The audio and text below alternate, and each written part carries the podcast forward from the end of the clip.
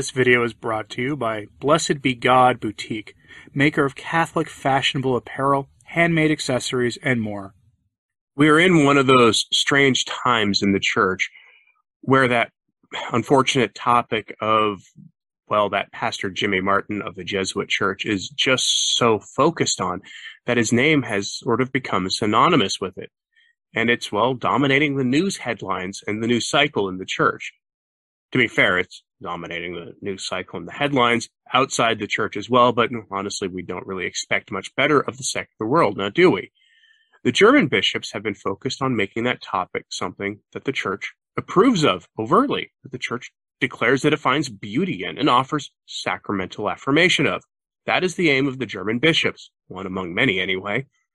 Now we have word that one of the leaders of that same movement in the church in America is bragging about the support they've received from Francis in writing.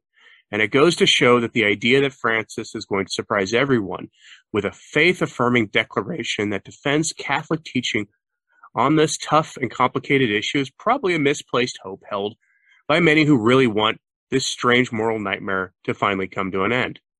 Today I have for you the story of Sister Jeannine Gramick and her celebration that Francis is supporting the work of New Ways Ministry, an organization so wicked that the U.S. bishops tried and failed to suppress them. Let's check the story out. If you're not familiar with who Sister Jeannine Gramick is, she is a nun who has been doing the work that we associate with Pastor Jimmy Martin of the Jesuit Church, as she's been doing it for many decades. His book has the title Building a Bridge, and if Pastor Jimmy is building a bridge to those practicing sins that cry out to heaven, then Sister Jeannine Gramick was one of the architects of that bridge building campaign and one of the people most responsible for Pastor Jimmy having the platform that he has now. He's spoken at her events numerous times over the decades. She's introduced herself in a memoir-esque article she wrote for the heterodox National Catholic Reporter, in which she described her life's work in this way, quote, Gramick wrote a column in the National Catholic Reporter as part of the Soul Seeing for Lent series, picking up the theme of being with Jesus in the wilderness. More specifically, the co-founder of New Ways Ministry explains about her own desert time, initiated by God and expedited by the institutional church. She writes, God called me into an uncharted wilderness in 1971 when I was asked to accompany men and women of the James Martin variety in their quest to find a spiritual home in their own church, the Catholic Church. This was unknown and, at that time, dangerous, parched territory. This ministry, supported by her religious community leaders, but opposed by some men in the Vatican, led to Gramick being ordered by church officials not to do ministry with the Jimmy Martin crowd. Of this experience, she writes, I became a persona non grata in church circles, this exclusion was extremely painful because I loved my church and wanted to be respected and valued in it. When I had taught mathematics at a Catholic college for women, I had enjoyed prestige in the academy. Now I was an ecclesiastical outcast, one who was shunned because of notoriety. In this new wasteland, I came to know myself more deeply. I now realize that I am often tempted to possess the power and the glory of wanting the good opinion of others. In my convent formation, we called this the temptation of human respect, the longing to be respected by other human beings. I desired to be a force for good and to make a difference in people's lives, but I wanted all this while also being loved, respected, and understood. But this power and glory is not to be found in the desert. Gramick calls this time in the desert the longest Lent of my life, but moves quickly to explain how it has ended in Easter, whether it comes in 40 days or 40 or more years. End quote. By her own admission, she is on a mission from God to get the church to abandon the law of God. I mean, that makes sense if you're a modernist, I guess. And she is one of the trailblazing modernists in America. So, that having been said, headline from New Ways Ministries website Sister Jeannine Gramick, letters from Pope Francis are all like soothing hand of a friend. Yeah, that's reassuring. But maybe, just maybe, she's not going to tell us that Francis loves the work that she and Pastor Jimmy Martin of the Jesuit Church are doing, trying to make the church accept sins that inerrant sacred scripture reminds us cry out to heaven for vengeance, right? Dare we hope? From the article, quote, the Easter in this case is Pope Francis's supportive letters to her and to New Ways Ministry. In the correspondence, the Pope refers to Gramick as a quote, valiant woman who makes her decisions in prayer, and told her that her ministry reminds him of, quote, the style of God. Francis thanked New Ways Ministry for its, quote, neighborly work. Of all this, Gramick writes in the National Catholic Register Reporter, quote, I have experienced a ministerial and personal resurrection in my church because of Pope Francis's recent letters to me and New Ways Ministry. His letters are like the soothing hand of a friend who has reached out to heal my wounds and lead me out of a long and barren wasteland. Not surprisingly, I still need time in the desert to practice self discipline, to ponder the meaning of suffering, to fast, and to strengthen my resolve for difficulties in the future. The National Catholic Reporter essay ends with a personal sharing about how Gramick is moving into a new period of life where she is, quote, running out of steam due to age, despite there being, quote, so much more that must be done for the Jimmy Martin crowd. She concludes, quote, as I am slowing down, I think a lot about the nuns who taught me in grade school and high school. I am so grateful to them, not only for the Lenten practices they taught me, but also for the solid spiritual foundation they gave me. At the New Ways Ministry office, we often speak fondly about the nuns of yesteryear, whose teachings about discipline and responsibility sometimes seem old fashioned. We just smile and say, sometimes the old ways are better. And yes, Sometimes the old ways are new ways. End quote. Just a reminder that all the pious practices that you could possibly engage in will do the soul that has embraced heresy little good, since heresy is a sin and one that separates the soul of the heretic from the church. She knows the church rejects what she is peddling, and it doesn't matter to her. But did you notice something? She is signaling to anyone who will read this article that Francis agrees with New Ways Ministry and its work. If she is to be believed, and I have no doubt that she has been telling the truth this whole time, Francis has called her work neighborly.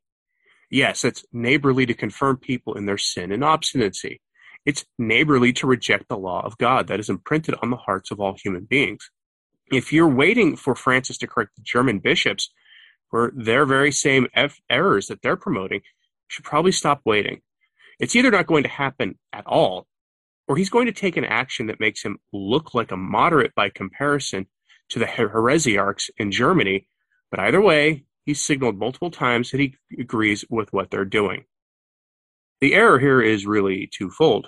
First, Sister Gramick, Francis, and the German bishops are rejecting the truth of the gospel for the lies peddled by the world at large. This is a point that is expressly and forcefully made by the 74 at the time of this recording signatory bishops who wrote a and published a fraternal correction that I brought to you late last week.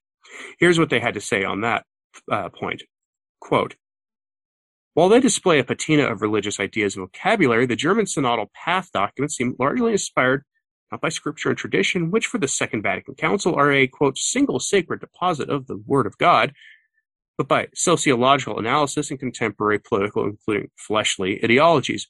They look at the church and her mission through the lens of the world rather than through the lens of the truths revealed in Scripture and the church's authoritative tradition. In other words, Sister Gramick and the German bishops peddle a false gospel, one that looks to the world for the values that should be promoted by the church. And in the saddest expression of this, Francis has endorsed them both for the Germans and now with New Ways Ministry. And the second point made by the bishops who are correcting the errors of the German episcopate that apply here is that the German bishops and Sister Gramick are severely distorting Christian notions of freedom. Quote, Synodal path content also seems to reinterpret and thus diminish the meaning of Christian freedom. For the Christian, freedom is the knowledge, the willingness, and the unhampered ability to do what is right. Freedom is not, quote, autonomy. Authentic freedom, as the church teaches, is tethered to truth in order to goodness and ultimately beatitude.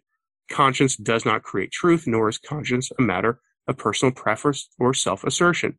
A properly formed Christian conscience remains subject to the truth about human nature and the norms of righteous living revealed by God and taught by Christ's church.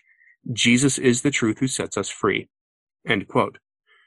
What Sister Gramick, the German bishops, and the rest are doing is twisting the consciences of those who have this cross to carry by telling them that the church will embrace their sins and allow them to live in those sins and to affirm those sins. It's evil, especially considering that she now has papal approval for the errors she is promoting. But here's the thing, folks this movement is much bigger than Pastor Jimmy Martin, Sister Jeannine Gramick, a few bishops in Germany, or this topic even itself. This is even bigger than trying to get the church to accept the morality of the world in a broad way. The bigger issue is this, as expressed by this German bishop. When they speak, believe them. Headline from Il Messaggero. Female priesthood in the Catholic Church. It's only a matter of time, says the Bishop of Mainz. That's the end game, opening up the priesthood and by extension the offices of bishop and yes, pope to everyone the world says the church should be ordaining. You and I know that it is a metaphysical impossibility to do so. But the modernists don't actually believe in the faith, so they feel free to push for all manner of changes to the faith. Here's what the bishop had to say in that article. Quote, while in Rome, the theme of female priestly ordination remains a taboo theme, a harbinger of stiffening and barricades. In Germany, another bishop crossed the Rubicon and admitted that he agreed to women priests. The Bishop of Mainz, Monsignor Peter Kohlgraf, 55, expressed himself favorably during an interview with the German Catholic news agency KNA. In his opinion, it is a question of waiting and being patient, and sooner or later we will get there. He added that it will probably not be an immediate turning point, not so much so that he certainly imagines a long time frame and perhaps he will no longer be Bishop of Mainz. However, he says that he is certain of the goodness of this reform. Sometimes church trials go faster than some people might imagine. In the church, one mustn't say never. If there are good reasons, and they exist, for, or, for ordaining women, then this topic cannot be wiped off the table. End quote. That and the Jimmy Martin issue are at the center of the German Synodal Way. In the coming months, the Germans will finish their diabolical work and submit it to Rome. I fully expect Francis to overtly reject their proposal, and instead he will make a radical change in their direction that appears to be a moderate alternative. That is his way and I've seen no signs that he won't continue to do what he has done in the past with Amoris Laetitia. But that is the end game, moving in the direction of the German bishops and their bizarro world goals. This group of modernists have been pushing for years for this stuff, going back at least to Cardinal Marx in the 1980s, where he started with a lot of this by pushing for what would later get formalized in Amoris Laetitia. He is the man who pushed the hardest for the church to defy our Lord and accept the breaking of the permanency of the nuptial sacrament. And he was successful in seeing that issue through to the publication of Amoris Laetitia, a document that Pastor Jimmy Martin and his allies cite as inspiration for their own work. They say so explicitly, and when they talk, believe them. It's coming, folks, whether we like it or not. So, what did you think of this story?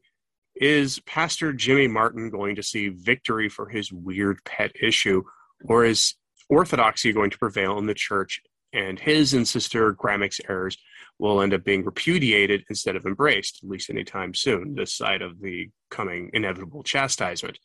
Let me know what you thought of this in the comments, please. And like and subscribe if you haven't. It really does help. And as always, pray for the church. I'm Anthony Stine. Ave Maria.